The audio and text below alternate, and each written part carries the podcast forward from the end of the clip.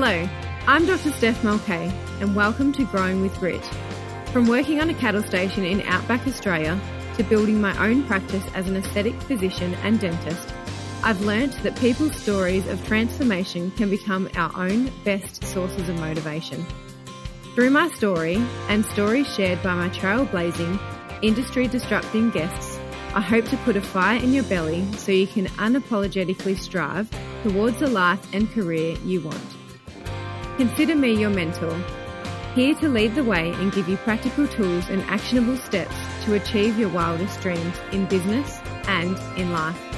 Tune in each week as we take the leap together.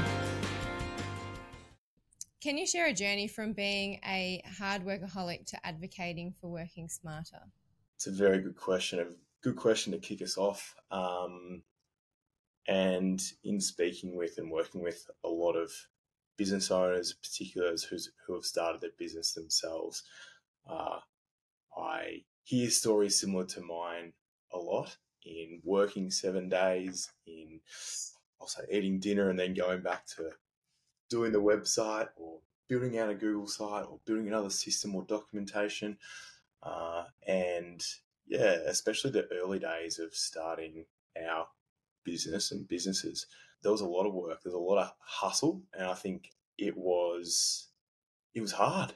Uh, did a lot of hard things, and I don't necessarily say it's a bad thing, but over time, my journey has uh, evolved. I think the catalyst for that was really coaching for me. Yeah, I think, yeah, similar. So upon reflection, I've shared this previously, but it turns out I actually bought a job and not a business, which I think a lot of people do, whether they're actually buying an existing business or starting their own. And unfortunately, from one point of view, it is a little bit of a cycle or a stage of, of business ownership. And from the point of view where when you're beginning, you can't you don't have a lot of you know every dollar counts so you can't always afford to outsource things or to employ more people and mm. you do have to do it yourself in practical terms i as you well know steph i really enjoy frameworks um, and the framework of being able to break i'll say the tasks that i have in it on any particular day or in any particular week into a $50 task a $500 task and a $5,000 task. And I should say $50 an hour, $500 an hour, and $5,000 an hour task. Um, helps me to prioritize what are those things that only I can do or only uh, I can contribute to.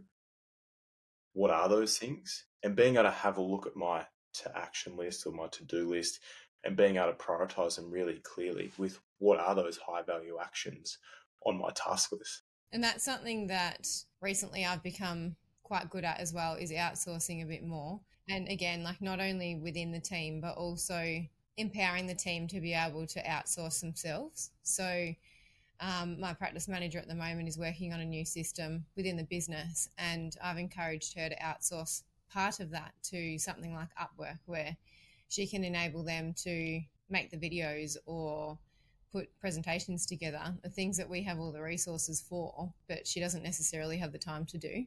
And so that's made it a lot more efficient as well. And I think, again, another acknowledgement for you is in being able to create the space for that to happen. Dedicated time is very easy for it to become a reactive, on the couch type conversation. But being able to purposely create that space, create that time, even create the, the location to do that in is just as important, really. Um, it shows how how important it is um, to you and you know, to Dan in this situation as well.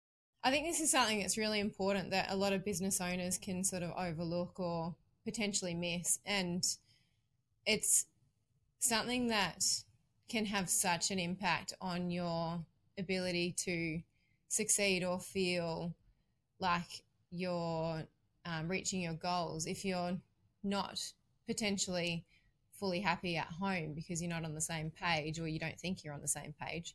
Uh, I keep going back to Stephen Covey, don't I? Uh, I really do like that framework of starting with the end in mind and getting really specific uh, with goal setting and in particular around money and finances. Mm. And more specific to that is what will we do with that money? And I often see that that work harder mindset comes from wanting to create financial certainty because they, the business owner, whoever that is, doesn't necessarily have financial certainty, may not have financial clarity. And therefore, their version of creating that certainty or creating that clarity is just to work harder. Yeah. There's another work harder because that um, psychology of money, and it talks Yeah. about like when have you reached your goal. So, as what you're saying is usually you just keep on, like your goal always changes and you never reach it. So correct. having that end goal in mind, as you've suggested, it means that you've actually got an end point instead of an endless moving goalpost that you can never achieve. And I, I, resonate with that because we all still make mistakes. I, if I can quickly share, on Friday we had a, a guy from work, Ollie, his wedding um, on Friday, and I thought I'd booked my mum and dad to look after our four kids, and Flick thought she that I'd I'd booked it to mum and dad in.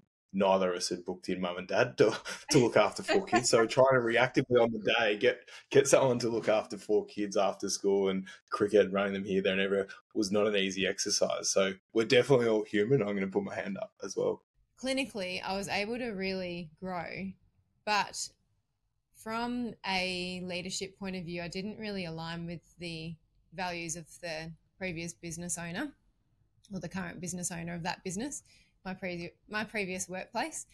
And so I wanted to be able to create an environment that I enjoyed coming to work, that the team really enjoyed being there as well, and to empower others to play to their strengths and not sort of have that hierarchical um, type of leadership that is quite common in the medical industry in particular.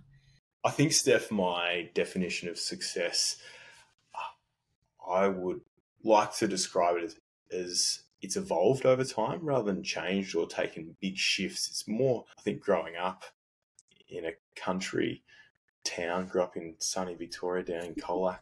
Um, my definite definition of success at that time probably was who drove a nice car in town. And it, it was around money Yeah. and probably, um, yeah, being one of four boys and uh, we didn't go on any fancy holidays or a lot, but we, we had an awesome time as kids. But that kind of grass is greener is where I saw success at, at that time. And I'd say the, the journey has evolved for me in terms of what does success look like. And um, again, I go back to Seven Habits of Highly Effective People or to Robin Sharma and thinking of the end in mind. Yeah. I thought, as you said, the version of success was financial and to be able to afford nice things or go on holidays and things like that. But it turns out it's actually more about the time and it's not being able to afford the holiday financially. It's about being able to afford the time to be able to get away and Mm. not have that dictated by work obviously within reason sometimes you do you need to give and take but as an overall i didn't want it to be dictated solely by my work and if that i couldn't go away because i had to be present in the clinic I hope you enjoyed this conversation. Remember, all the information we discussed today is my own opinion and should not be considered official business or medical advice. If you enjoyed this episode, don't forget to subscribe so you don't miss out on future content. And I'd so appreciate it if you could rate and leave a review on Apple Podcasts.